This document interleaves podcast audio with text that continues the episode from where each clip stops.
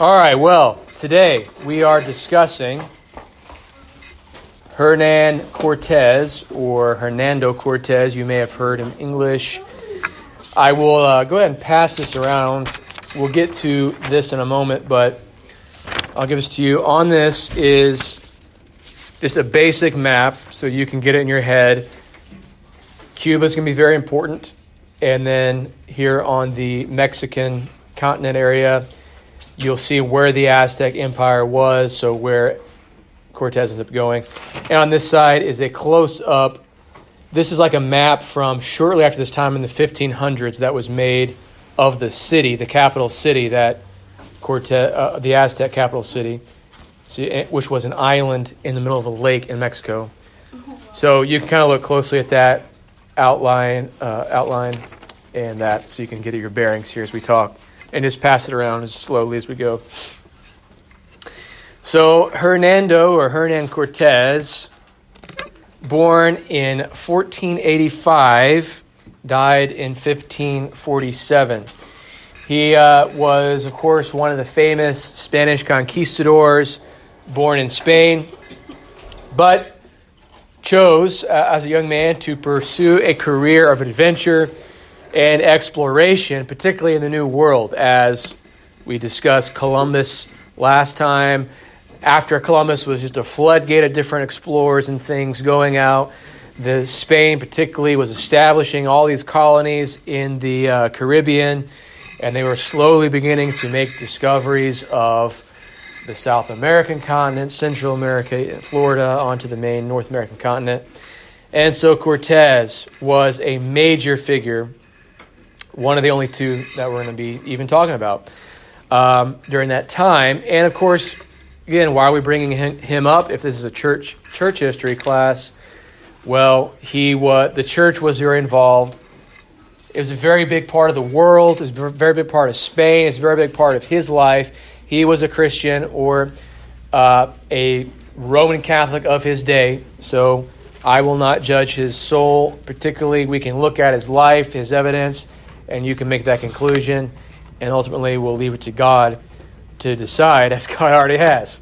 So, but there are things admirable and things not so much about Cortez to consider. Like I said, he's Roman Catholic very easily you can look at his life and find that he was a flawed man. Um, he had different uh, adulterous affairs in his life as he was a conquistador going throughout the new world. And in no way can we say that that's, as Christians, something we can overlook or say is okay or downplay. Those were great sins and ought to be repented of and hopefully they were, although we don't see that in his life. And yeah, we can recognize people have great sins that we are not at all excusing or downplaying, and yet accomplish great things or be genuine Christians despite uh, ongoing sins. Um, he was, as a conquistador, a very skilled. Uh, he wasn't just a brute animal type guy who was brutal to his enemies. He was a very skilled, not only fighter, which he was a very skilled fighter, uh, but he was also a very skilled leader of a very rough group of men, as the conquistadors were. They were not very controllable or tameable, tameable men. They were not employees of the government.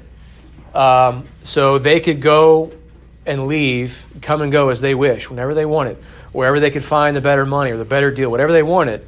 And yet, he, uh, Cortez was incredible at leading this type of, of group of men in the 1500s. And not only just leading them in terms of this is what we're going to do, this is our plans, but actually in battle tactics and adjustments in battle. One of the one of the greatest, uh, for lack of a better term, maybe or a more specific term, generals, military generals in battle uh, I've read about in history. A very skilled the way they fought and defeated the great Aztec Empire. And of course, like Columbus, like many of the men of that day, Cortez is unbelievably greatly maligned and slandered by liberal historians today. Many of the things that they say about Columbus they say about Cortez. You know, he was gold hungry, and, you know, and they raped and pillaged the Aztecs and destroyed this great and magnificent empire that was so advanced by their brutal ways. And that, of course, is not all the truth at all, as we will see.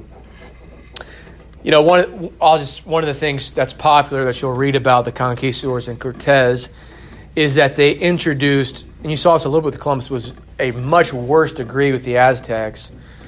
Uh, the Spaniards introduced new diseases to the Aztecs that they had not experienced. And so many of the Aztecs were killed because of the diseases they caught from the Spaniards. And none of that, there's no reason at all to think the Spaniards were like intentionally releasing a virus to kill these people, uh, as we know some people might want to do. But uh, it's just simple biology that the Aztecs did not have an immune system that had ever been introduced to these viruses. Therefore, it's going to be much, much more worse and threatening compared to Spaniards or Europeans who've been used to these specific viruses. And I will add, vice versa. Spaniards got sick from uh, Indian or Aztec diseases that they were not introduced to. So this was just going around part of biology and life. There's no reason to like accuse them of mass murder because of this. So just know that fact as you hear things about Cortez. One of the great things about Cortez is that we know a lot about him. We can know so many details about his life, about his mission and conquest of the Aztecs because he had a personal chronicler that followed him and traveled with him everywhere he went, who wrote down the good and the ugly, the good, the bad, and the ugly. He wrote down about Cortez's problem with certain women. He wrote down his flaws. And so he writes, his name was Bernal Diaz. He was his chronicler.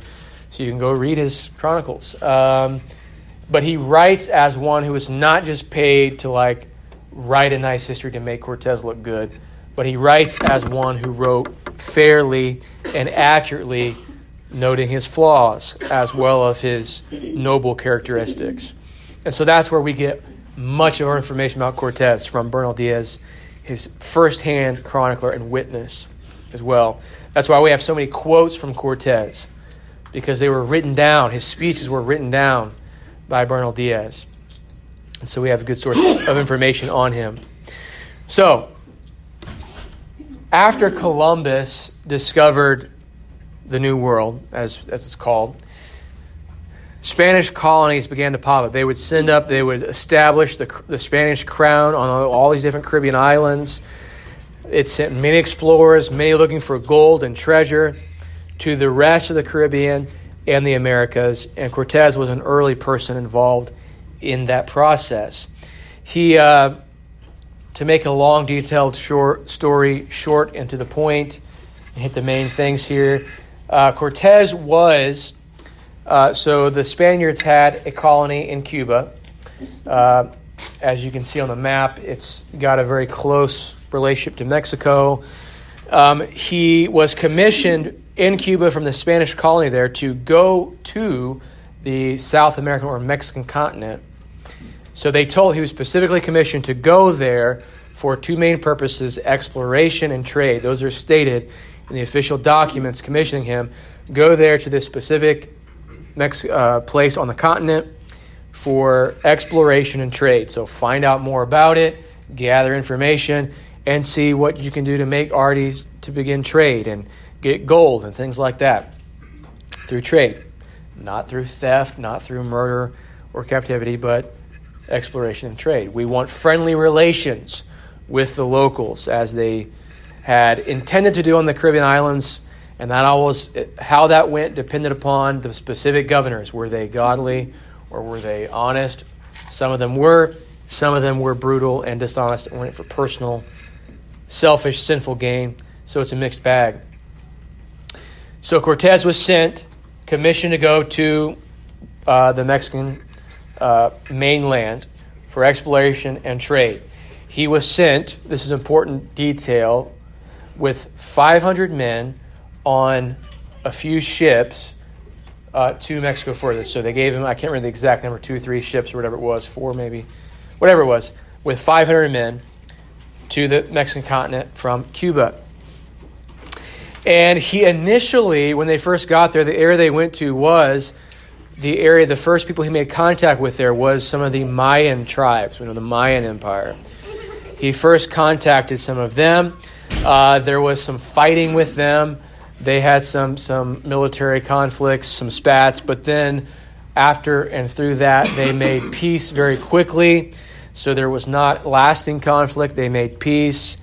And from there, he established trade and in conversation with the Mayas, began to hear more tales about this great Aztec empire farther in and farther north uh, up in what is Mexico.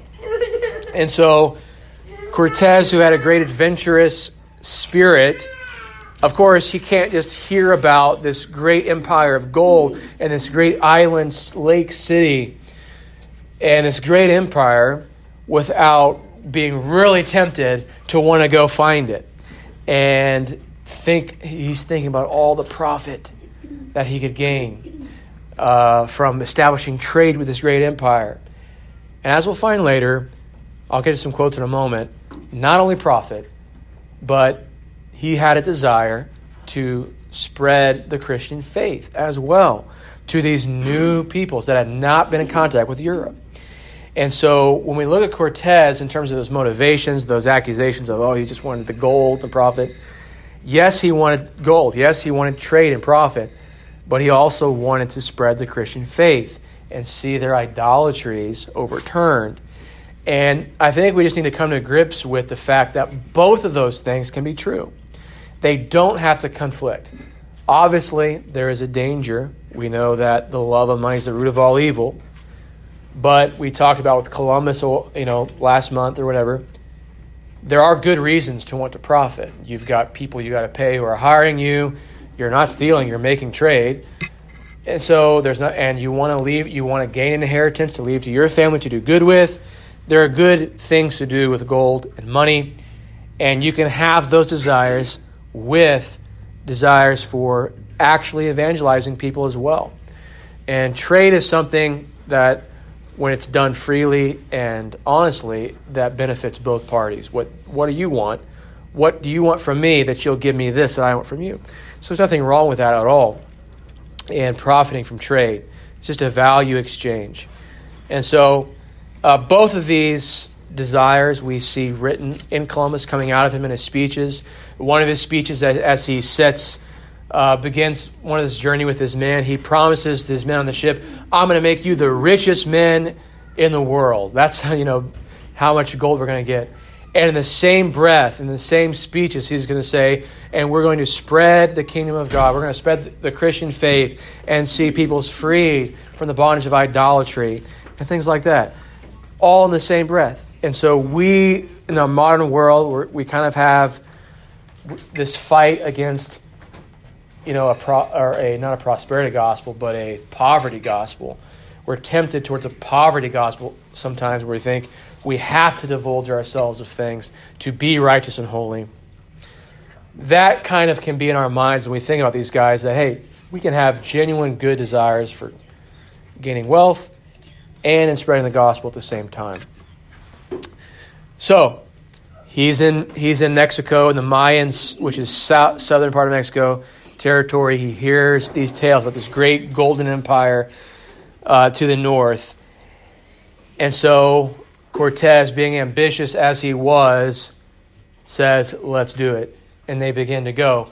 The problem is, when he continued in further to try and discover the Aztec Empire and this great island city of gold, he was breaking his legal commission that he had.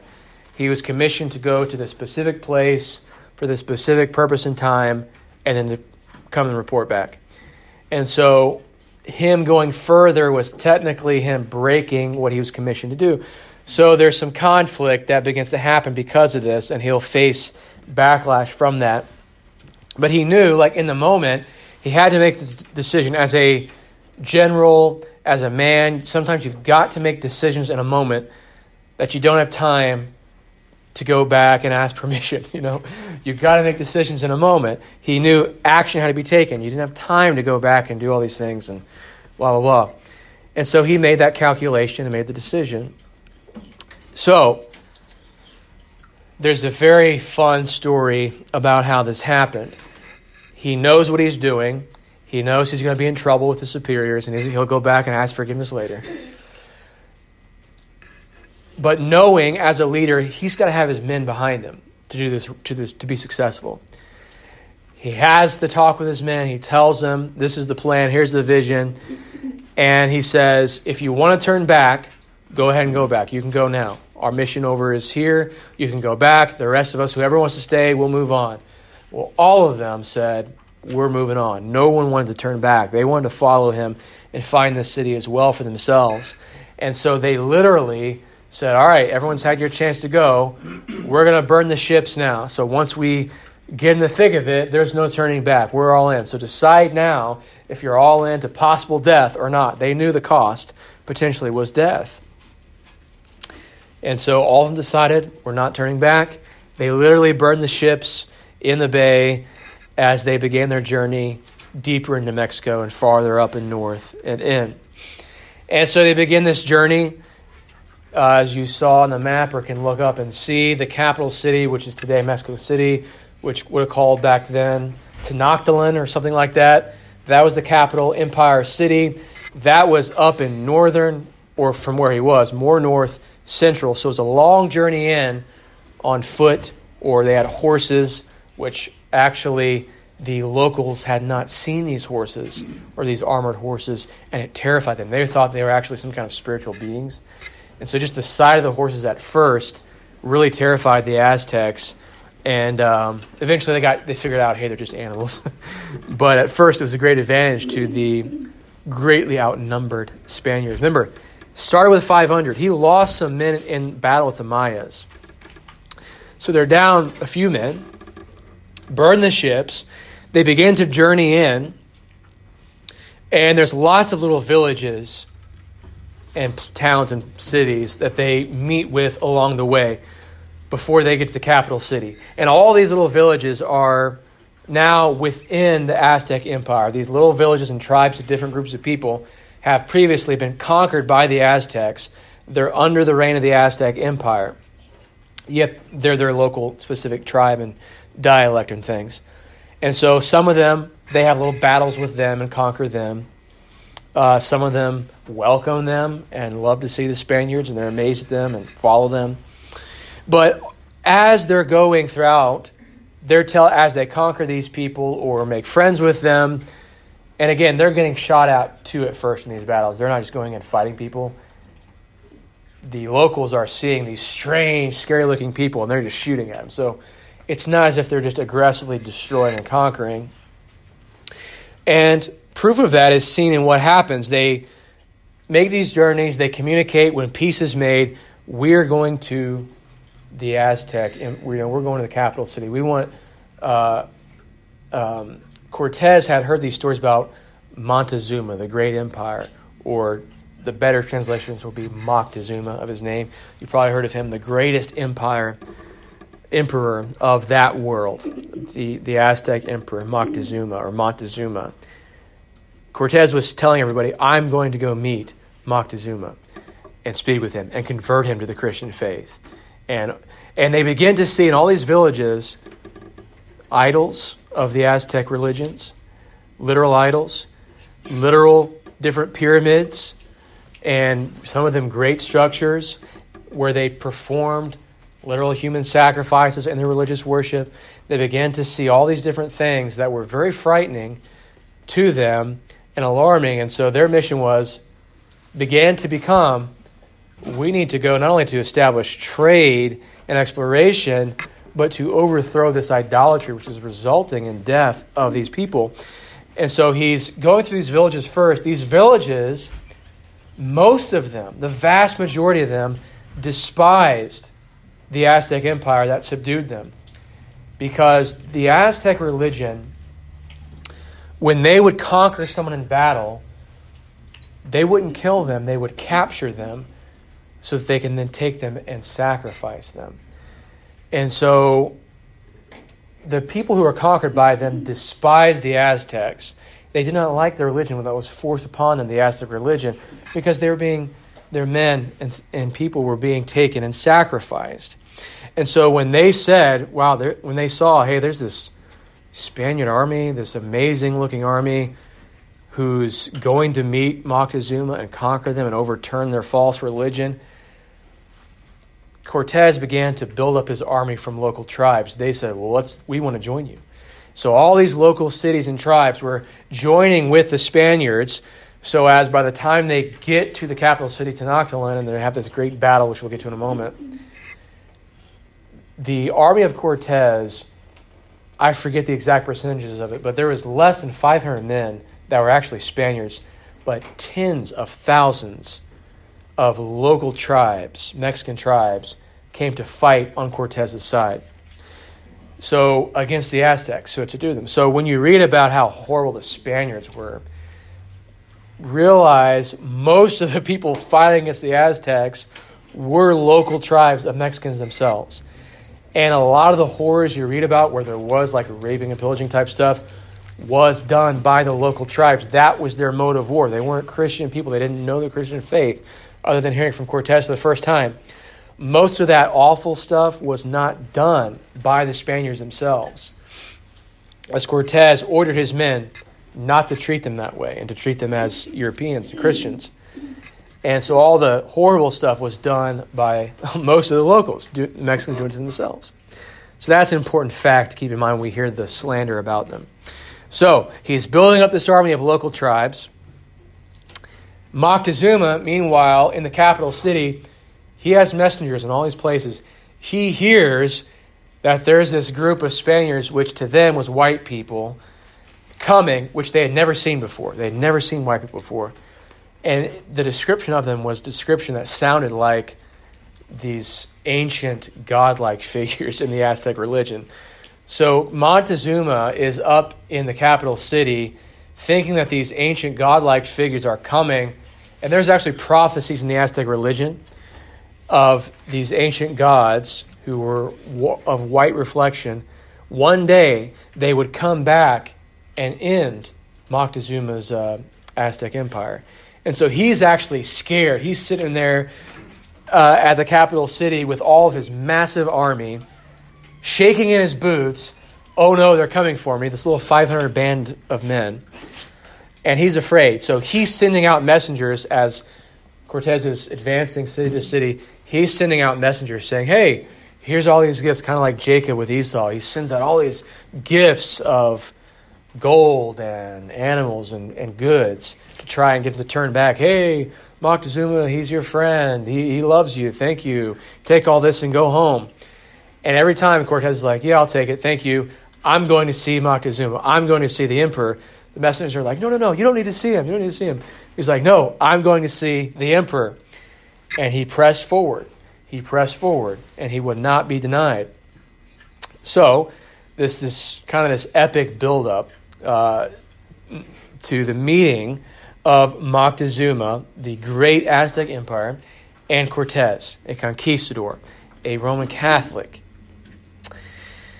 Um, the name of the god, if you read about it, who is described in the Aztec religion as looking like what Cortez ended up looking like, was Quetzalcoatl. I think is how you say it. So Moctezuma is afraid. Here's Quetzalcoatl returned destroy me. So let me pause here in the story and, and point out a few things. I think it's important at this point that we take a moment to consider the Aztecs and their religion uh, in order to understand the conflict that we're about to see happen. Because you can't understand, you can't rightfully interpret and understand the conflict between the Spaniard conquistadors and the Mexican tribes versus the Aztecs unless you understand a little bit about the Aztec religion. It was a religion the likes of which the Spaniards themselves had never seen. They had never seen one like it. It was a religion of incredible amounts, unbelievable amounts of human sacrifice. The numbers are in the hundreds of thousands a year. Uh, and we don't and that's on conservative estimates of how many human sacrifices were made by the Aztecs. There was not just, the thing about it was, there wasn't just one sacrificial ceremony that they practiced. Hey, once a year, here's the great ceremony where we come in and bring our captives to sacrifice them. But they believed in multiple different gods. And so, as they believed in multiple different gods, there were all different types of ritual practices that they had all throughout the year, marking their year, different times and seasons to offer up different types and different ways of sacrificing. So, because of that, the empire was a constant flow of blood. It was constantly. You, if you were to be dropped in and visit, as the conquistadors were, didn't matter what time of year it was, you would see the horrors that uh, they did. And it is so bad. I, I've read Bernal Diaz's descriptions of it. It's so bad. I cannot, in good conscience, even tell you, with the mixed audience we have, of all the details in their yearly rituals. That's how bad it is. So just know I will tell you things that are bad and know that it's worse than what I'm even going to tell you. Um, so it was very, very bad. But I'll give you just a few examples and quotes here so that you can begin to understand just a small bit of what the conquistadors were up against and what blew their minds that they saw for the first time. So here's what one historian writes. He says this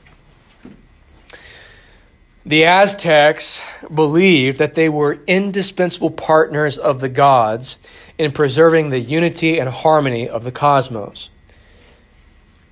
As the sun god, which is one of the main gods they worshipped, as so many pagan religions, they worship the sun. As the sun god daily warred against the moon god and star gods, it was their sacred duty, they believed, to nourish the sun god named Huitzilopochtli, or something like that, to strengthen him in his battle. So they were witnessing this cosmic battle of the gods each day as the sun rose and then the moon and the stars rose. It was, they saw this as this battle of the gods. Each day they were witnessing it. And it was their duty, they believed, to nourish the sun god, to strengthen him in his battle, that he would win. And that he would rise again the next day. And so they didn't know, kind of like the Egyptians we talked about a long time ago. Would the sun rise again each day? Would that God win? So they believe it was their sacred duty to nourish the sun god, to strengthen his battle. Back to the quote here. The very survival of the world depended on it. So you can see then, if that's what they really, really believe, that the world will not survive if we don't nourish and help the sun god, you can see why the stronghold of human sacrifice had such a stronghold. So, the very survival of the world depended on it. Quote, and the sun god was on a strict diet of blood, human blood. The result was human sacrifice, not just in the capital, but in virtually every village in Mexico and beyond. In every village in Mexico stood a temple, and there's many still standing today. You can see temple of varying sizes, often resembling the pyramids of Egypt. Very fascinating.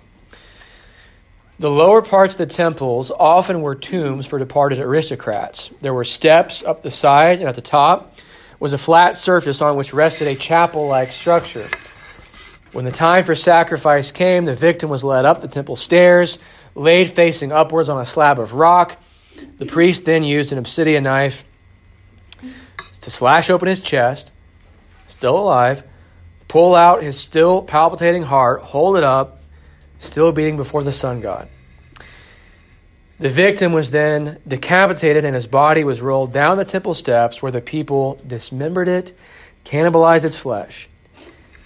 Caso explains, uh, another writer, the significance of Aztec cannibalism. Quote Aztec cannibalism was a rite performed as a religious ceremony, so much so that he who had captured a prisoner could not eat his flesh because the captive was looked upon as his son. It should not be forgotten that in the minds of the Aztecs, the human victims were the very incarnation of the gods whom they represented and whose attire they wore. And, and when they ate their flesh, they believed they were performing a kind of communion with the divinity. So there's a lot there to learn, but you get a, little bit of an idea of their religion and the way this was so involved. So you see, this was not merely a violent society for just violence sake. Uh, it wasn't just a, a low IQ, barbaric caveman society. That's not, they were an advanced, um, not advanced in morality and in the knowledge of God, but it was a progressive, advanced society uh, that had these. It was that had these practices. It was a dark, dark civilization. Is impressive in worldly terms on the size, the scale, the capabilities, the technology of their day. Impressive empire, but spiritually unbelievably dark. It was a spiritual battlefield where the kingdom of darkness had utterly entrapped an entire continent in demonic destruction. This is the reality that gripped the conquistadors as they witnessed these things upon their arrival. And it's this thing, these things they witnessed that spurred them on to act as they did. As one historian puts it, he says, The conquistadors believed in God fiercely and unreservedly, but they also believed, but they believed also, above all else, in the devil. Now, the new world was the empire of the devil. The devil with multiform face, always hideous the somber Mexican divinities Huitzilopochtli, the sorcerer hummingbird, and Tezcatlipoca, the smoking mirror, the horrible Kinich Kakmo of the Mayas, the Peruvian Viracocha, who symbolized boiling lava, the sinister totems of the Araucanians and Diaguites. Why, this is the historian, why the medieval demon with short horns, lustful eye, and a tail that was curled like a vine shoot seemed a good devil, beside such as these. Spaniards, who in Extremaduran twilights had taken the flight of a bat for the passing of the evil one, were naturally terrified before these monsters of stone with bared fangs and gleaming eyes that seemed to come to fantastic life as night fell. How could they have watched an Aztec ceremony without nausea? The black robed priest with matted hair, burrowing their knives in the breasts of their victims, the human skulls piled up at the feet of the temple, the cannibal feasts around the statues spattered with putrid blood, and the carnal house stench, which all the perfumes of Mexico were never able to hide. Such things froze the spirit of the conquistadors, surpassing the nightmares of their childhoods. Satan himself was there, and his worship was celebrated among the dismembered corpses. His maleficent power was honored. He was no longer, as in Spain, a familiar accomplice that could be driven off by a flick of the finger or by a sprinkling of holy water. He was enthroned, carved in granite, encrusted with precious stones, and encircled with golden serpents. He was the superb incarnation of evil. He was glorified sin Nothing was lacking in this perfect representation of hell, not even the pots in which certain tribes of the Colombian jungle cooked their enemies alive. This indeed was Satan himself, adorned with all his lugubrious attractions. Why, therefore, should we be astonished at the reactions of the Spaniards? In the depths of the Indian sanctuaries, they could see the Prince of Darkness standing in all his macabre splendor, looking heavenward they could distinguish the silvery figure of St. James galloping across the clouds. The conflict between the true and the false, between good and evil, was manifest in this double apparition. The problem was simple and their duty was clear. The Indians were possessed with the devil who had to be exorcised. So think about that kind of puts you in the mind frame of the Spaniards. They never it talks about all the battles with the Islamic forces, the Muslims, and how they were nasty, they were dark. This, by the Spaniards' own admission, was far more dark than the Islamic world they had fought with up to this point. And so they saw all these religious Aztec practices as actually demonic presence. Satan himself, they thought, was there and worshiped, and these were all thrones to him. And you can definitely see that. I mean, it's very clearly demonic things they did. Therefore, if you're a Christian and you come into conflict with a demonic society, and you know that Jesus Christ comes with the kingdom of God, casting out demons, you say, Well, this is our marching orders. Let's go. Bring the gospel of Jesus Christ. Cast out demons in this society. And so that's what they, that's the mentality of the conquistadors, which is very impressive, very amazing. Um, not to not to exalt them, but just to say they had a genuine faith for all their faults and problems. They had a genuine faith, a genuine a genuine answer to demonic oppression. So that said, Cortez finally makes it to capital city, Tenochtitlan, and you have one of the greatest meetings in history, which is so often overlooked in the meetings of great kings and warriors. He meets Moctezuma. He walks into his palace. He meets with Moctezuma. Moctezuma did all he could to try and stop him from getting there. But now he's here, so now he's going to act friendly. It was a very friendly, very cordial meeting. The, he invited him. They, they ate together. They spent several weeks living in the palace with the king, or the emperor. They had many conversations about many different things. And so it was a friendly start. They didn't just go in guns blazing and just start fighting and killing. They went in as friends. And at some point, a few weeks into meeting Moctezuma, they're living in his palace. Basically, what happens is they get Moctezuma and some of his priests locked in a room together. Meanwhile, for the few weeks that they're there before this, Cortez and his men are continuing to witness human sacrifice. They're just so nauseated and repulsed by it. They can't keep it down. They're going to have to act soon. They can't bear it in their spirits and their souls. So, what they do, they get Moctezuma alone with maybe some of his priests with him, some of his bodyguards locked in a room together, and basically they capture him in his own house. He's basically in house arrest in his own temple, his own palace empire in the capital city. And they're treating him very well, but they're in control now. They've taken they've taken him captive. They're not treating him poorly at all. He's doing he's eating his food, he's just fine. They're not beating him or torturing him. They're just saying, "We're in charge now let's reason together or else. And so, which, think about this Cortez, with 500, less than 500 Spaniards, goes into the capital city, of the greatest empire of that part of the Western Hemisphere, and he puts the emperor, the greatest emperor of the Aztec Empire, in house arrest in his own house.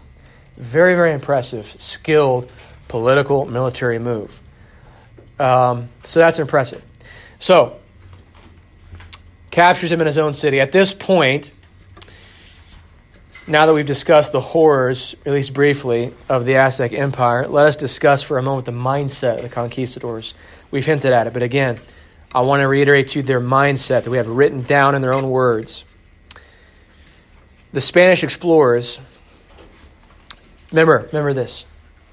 They were the ones, the conquistadors, that voluntarily followed Cortez into this. They could have turned back at any point. They were not obligated by law. They're not employees of the government.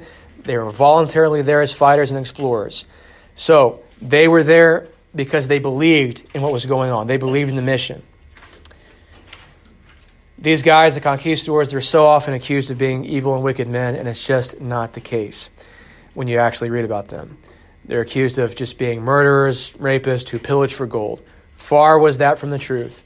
They were sincere men. Yes, they wanted to profit, they wanted gold, they lusted for women, sin, condemned. They needed to repent of that. But they were sincere men in their belief. They sincerely wanted to conquer the Aztec Empire under the banner of Christianity. They didn't just want to pillage it for gold and profit. They wanted to conquer and stop the human sacrifice and the idolatry and put it under the banner of Christianity. Many of the atrocities that are attributed to the conquistadors were not actually committed by them. As I mentioned, the local tribes that came and fought. Once chaos broke out in the battle in the city, the local tribes didn't listen to Cortez, and they committed atrocities against the Aztecs, not the Spaniards. The Spaniards, the conquistadors, as a group of men, Cortez as the leader, they, from all we see from them that we have in their writings, sincerely believed that these Aztec peoples needed to become Christian. Not that they needed to be destroyed and wiped out and subdued and captured as slaves, but that they needed to become Christians. And that's a part that's never told about their motivation. But that is a very clear, in their own writings, motivation. They wanted these people to become Christians. They wanted to see Mexico become a Christian land, a Christian nation. Here's how one French historian puts it Quote, They, the conquistadors, had grown up in the shadow of cathedrals and the odor of incense from their earliest years, while the first words they had uttered had been the names of the saints. The conquistadors although for the most part illiterate, had no need of letters to feel the same fanatical spirit as did the horsemen of the prophet when they invaded the old Greco Latin world, or the crusaders when they spread over the Syrian plains, or their own fathers at the reconquest of Granada. They had been told, they had been convinced that millions of Indians would burn forever in hell if they, the conquistadors, did not bring them the faith. They believed this, quite simply. Religion was for them not a pretext, but a banner the existence of God in three persons, the immortality of the soul, sin, the last judgment. It never occurred to any one of them, the conquistadors, to dispute these facts or even to discuss them. These men of war and passion had retained the faith of little children. Their confessions were sincere. They participated in the Mass, not only in the flesh, but also in the spirit. The worst of them died in penitence, pierced by arrows or with sword blade in the throat, or tied to the stake under torture. They called loudly for the last rites. So, color of religion, as they're accused of, what an error. No ulterior motive colored the faith of the conquistadors. They remained men of the Middle Ages. Religious hypocrisy had not yet been invented. It was to turn up late, covering iniquity with its black cloak. The hypocrite is a creature of the 17th century. End quote.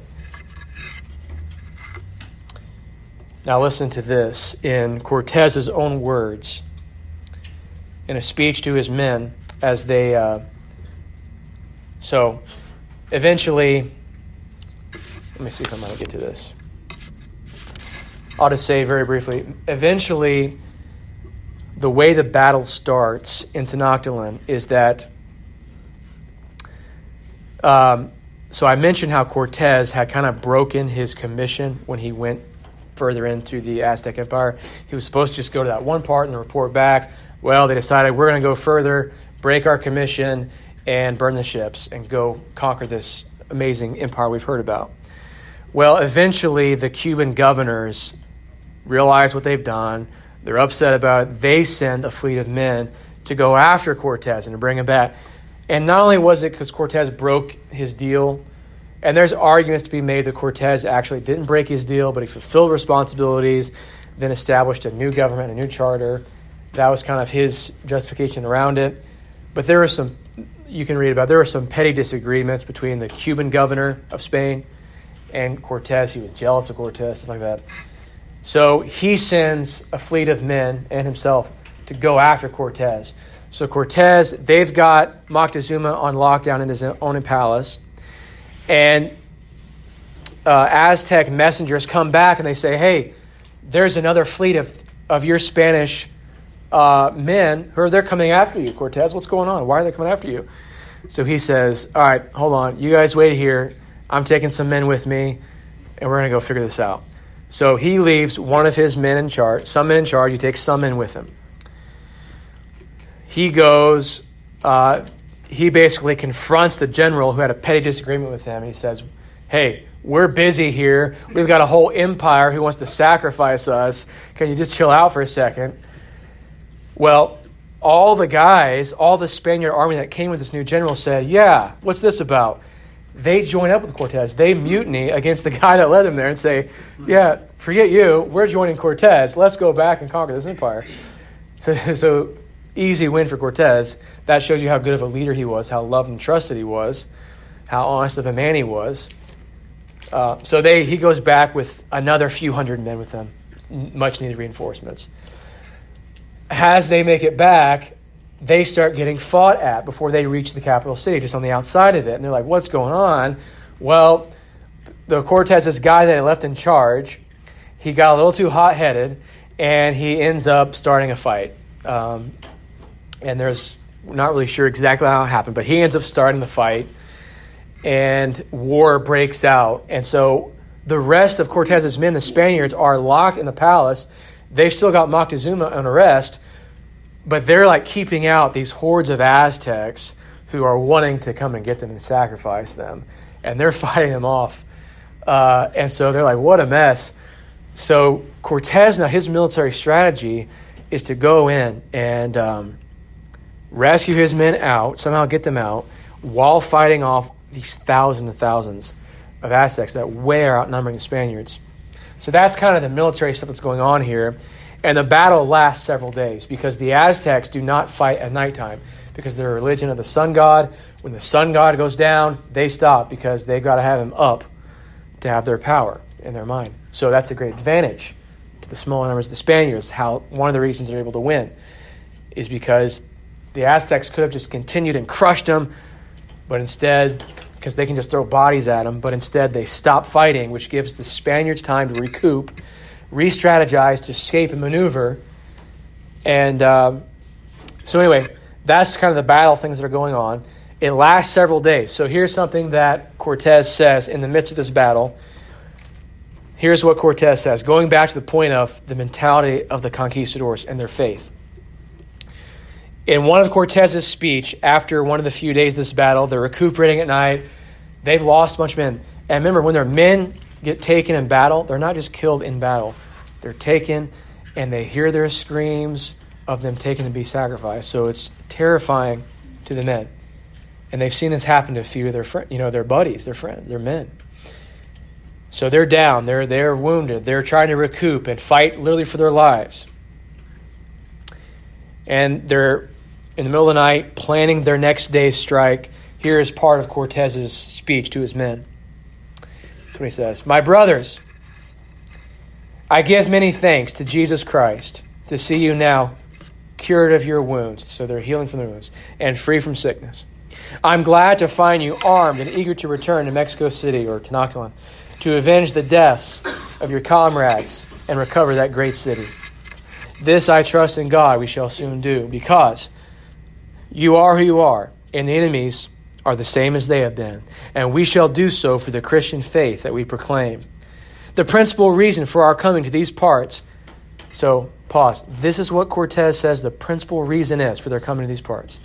The principal reason for our coming to these parts, remember, he's saying this as the men are dying in battle. This is what we're here for, guys. Remember the mission.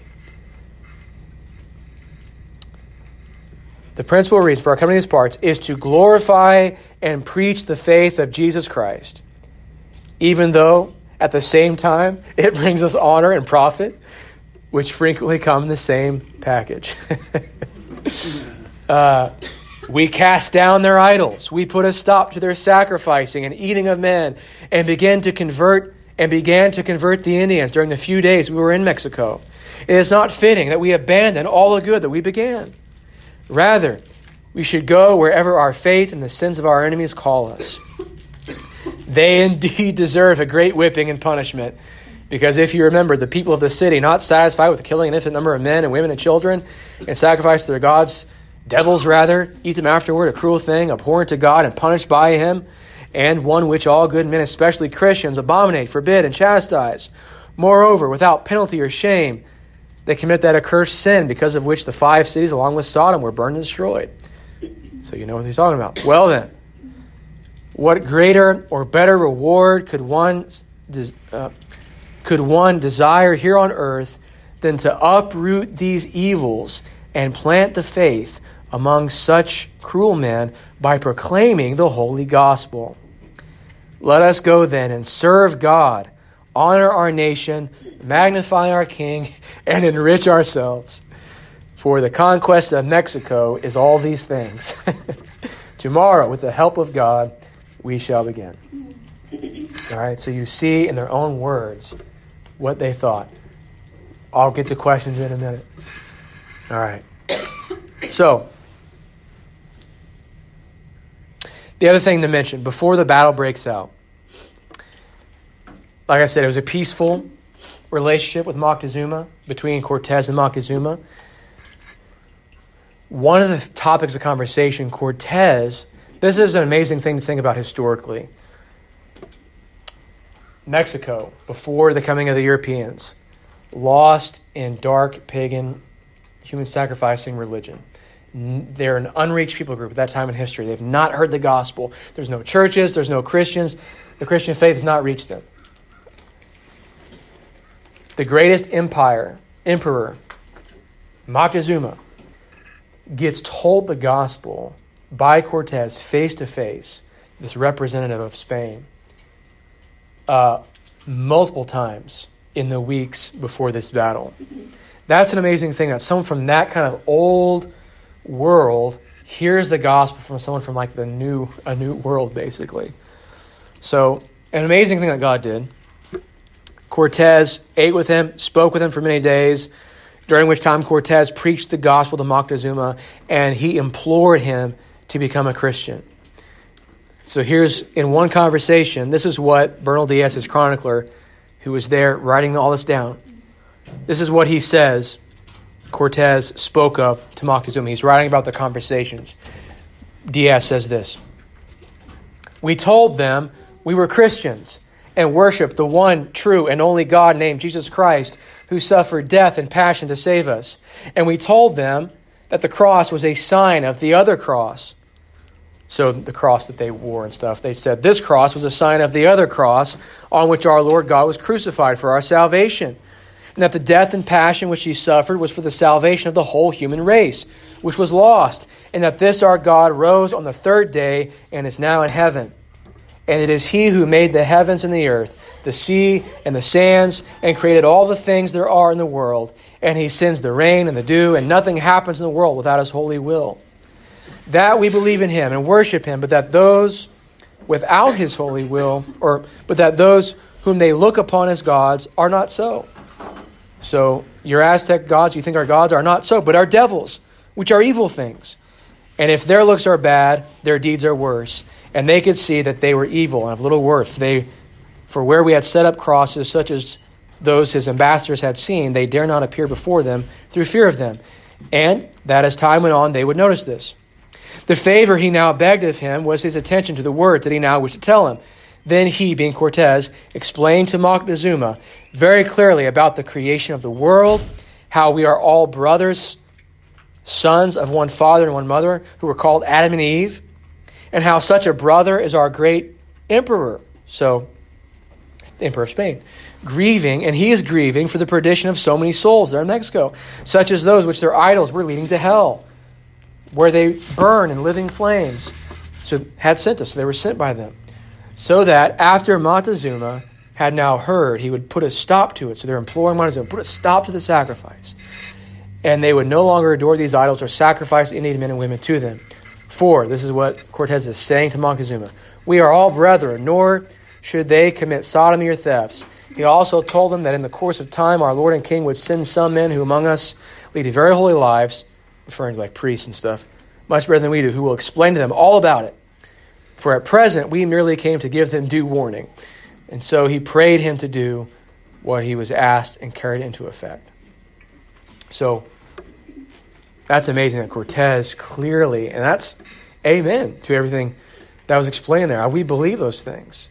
God created the world. He's dismantling their pagan worldview, preaching the gospel. That's what Cortez did for weeks with Moctezuma. Um, Unfortunately, sadly, Moctezuma didn't. He said, you know, I appreciate, you know, I want to be friends or friendly, we can trade. But he ignored, he, requ- he didn't respond, he didn't debate the calls to the Christian faith and continued, Cortez would say, just stop the sacrifice, stop the killing the blood. But Montezuma continued day after day to do it. And so eventually, that's why when Cortez is gone, his men aren't as refrained and self controlled as he is. They begin the battle. And that's how we talked about how it all happened. So, the battle happened. Um, I talked about the tactics that were involved in it. Uh, again, remember the Mexican tribes continue to pour in to help support them.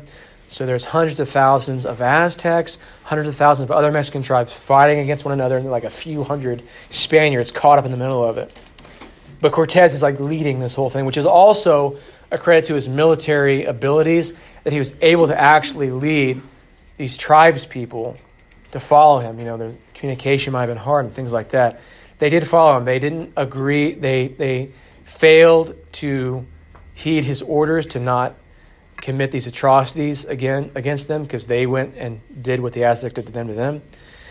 Um, but he was able to win a battle and lead them in that. And conservative estimates here tell us the conquistadors were outnumbered. This is how badly they were outnumbered, at least 100 to 1 in the fight. Um, and yet somehow, eventually, they did, of course, end up winning the fight, taking the city eventually stopping the human sacrifice, the idolatry. They literally, you know, one of the things that Cortez's men would do is they would travel from village to village all the way up to uh, the capital city. And in the capital city, they literally would tear down these stone idols and the places of sacrifice. They would just literally destroy them. And um, there's even today, I forget where in Mexico, but one of the uh, old Aztec pyramids of Mexico that did sacrifices, there's actually a Spanish church that was built on top of it by the conquistadors, and it's still there to this day. That's what they do. They would go down and they would, they would tear the idols, tear the sacrificial places, and they put churches on it or crosses on top of it. So that's pretty cool. And they were successful in doing that. And it's not just like, oh, this cool capture the flag type thing. But you realize they stopped the bloodshed and death of thousands and thousands of people when they did this. They were stopping the place and centers of human sacrifice. And so, very, very amazing work of God. God took this rough group of men who, for all their faults, yet sincerely believed the gospel, and He used them to stop the bloodshed of, of the Mexicans against themselves. Uh, the Mexicans could have brought themselves to extinction eventually. Because the Aztec Empire was great and mighty, but it was not that old. It was not that old. It had only begun in the 1400s, um, which was not even 100 years, or about 100 years before Cortez gets there. So God used it. They could have easily, and hundreds of thousands of them, they were sacrificing each year. God said, Enough is enough. We're not going to wipe out the Mexicans. I have a plan for them. I want to save Mexicans for myself, and I'm going to use the conquistadors to stop them from killing themselves and bring them the gospel and eventually save from them a people for myself. And that's what God used the conquistadors to do. And so that's an, that's an amazing thing. Finally, uh, I just want to leave you with a couple more thoughts here, and then we're done. Um, just militarily speaking, the amount of time of which it took for Cortez with his 500 men to conquer one of the greatest empires of the Western Hemisphere was an amazingly short amount of time. It was less than a year by the time he arrived on the Mexican continent to the time of capturing the city and ending the battle. It was less than a year, it was like nine months or something like that. Consider here what uh, one historian says. Quote, let us pause for a moment to consider this man, Hernando Cortez. He lands in an unknown and hostile land and sinks his own ships, leaving no way of escape. Time and again, he enters pagan temples, reeking with human gore, the very citadels of Satan as he sees them, to preach Christ before hostile priests and warriors and destroy their idols and roll them down the temple steps, knowing the next headless corpse to come rolling down the steps might well be his own. Repeatedly, he faces enemy armies numbering hundreds of times his own and charges into battle against them. And then, on November 14th, six days after arriving in Mexico City, he enters the palace of the most powerful emperor of the Western Hemisphere and makes him his prisoner. Whatever his faults may have been, it can hardly be said that Cortez lacked courage.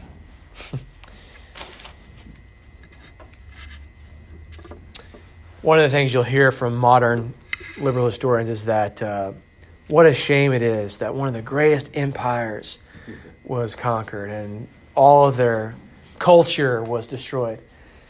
Okay, what was their culture? it was a culture of death that was killing itself. The modern approach is oh, there's all this neutrality, colonization. We're bad for imposing. Who are we to impose our beliefs on them or who are the Spaniards to impose their. Okay, what was the beliefs of the Aztecs? It was death, it was murder, it was sacrifice. Yes, Christian beliefs, it's a good thing for Christian beliefs to be imposed upon people who are sacrificing themselves, their children, their, their brothers, their fellow citizens. And so we don't want to look at history as if we're these neutral bystanders who are, man, that was a great culture. We can look at it and say it was great in terms of might and power, but it was not a great culture in terms of morals. It was, it was wicked and dark. And it was a good thing for all the faults of Spain. They had their problems, they weren't perfect. It was good that they were conquered uh, and that their idolatry and their culture was destroyed because it was wicked, it was sinful, it was, it was bloodshed. And it's good when a culture of death is stopped. Culture is not neutral. So we need to define great in biblical terms, not in worldly terms. I think I've said enough here. I think you get a picture of Cortes. I think you get a picture of how God used him in a, in a providential way in history. And uh, we still have, uh, in, all, in all honesty, um, not to be corny or anything, but Jonathan's own heritage. Jonathan may not be sitting here with us today. He could have been, his father could have been sacrificed, but it, he was preserved because eventually someone came and said, Enough is enough. Human sacrifice will end. So I thank God for that. Um, all right. Any questions or comments on that? Yes, sir. Why, wouldn't they attack by night? why wouldn't the Spaniards attack the Aztecs? Well, that's a good question. Um, they really they needed a time to recoup. They were they they needed they were wounded, they were sick, they had to re-strategize and recoup. So that's uh, what they mainly used that time for. And also, you got to realize the Europeans they were coming from a world of chivalry and uh, where there were certain chivalric rules of how do you engage in, in battle as a gentleman. And so part of that was in integrity in battle, where you're honest in battle, you're face to face.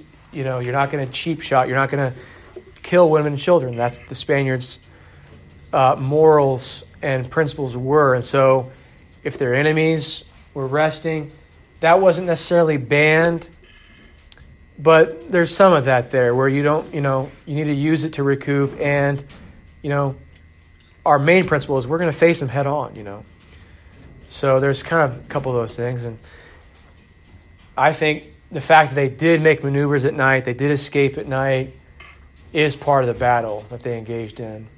But good question. How long uh, was the war? Uh, a matter of days. I don't remember the exact number of days. Around a week, give or take. Um, so it wasn't long, but it was a few days. So that's impressive too that it that it ended very quick as quickly as it did. Montezuma, I didn't mention, was killed in battle. Um, remember, he was cap- he was held captive by the Spaniards during this whole time, so he wasn't like actively fighting. In fact, after one of the nights of battle, he goes out and like stand you know he stands out from his palace and he's telling his aztec citizens stop the fighting you know because it's getting chaotic and there's a lot of destruction of their own temples and gods he's saying stop don't destroy our city stop fighting and at that point he actually loses favor among his own aztec people because they see him well you're captured you're compromising and being faithless to our gods, because you're telling us to stop fighting these people who are destroying our gods. And uh, so they actually don't listen to him. He ends up getting hit in the head with a stone from Aztecs, you know, fighting in and throwing stuff in, and dies from that head wound uh, shortly thereafter. So yeah, a few days, about a week, or give or take. How many of the Aztec soldiers died in the fight? I don't have those numbers in front of me, and I don't recall, but tens of thousands, if not hundreds of thousands. Um, yeah, it was a lot. It was a lot. All right. Well, you good? All right. Well, with that, I don't know what that is up there. It's birds. But- We'll wrap it up there, guys. I appreciate it.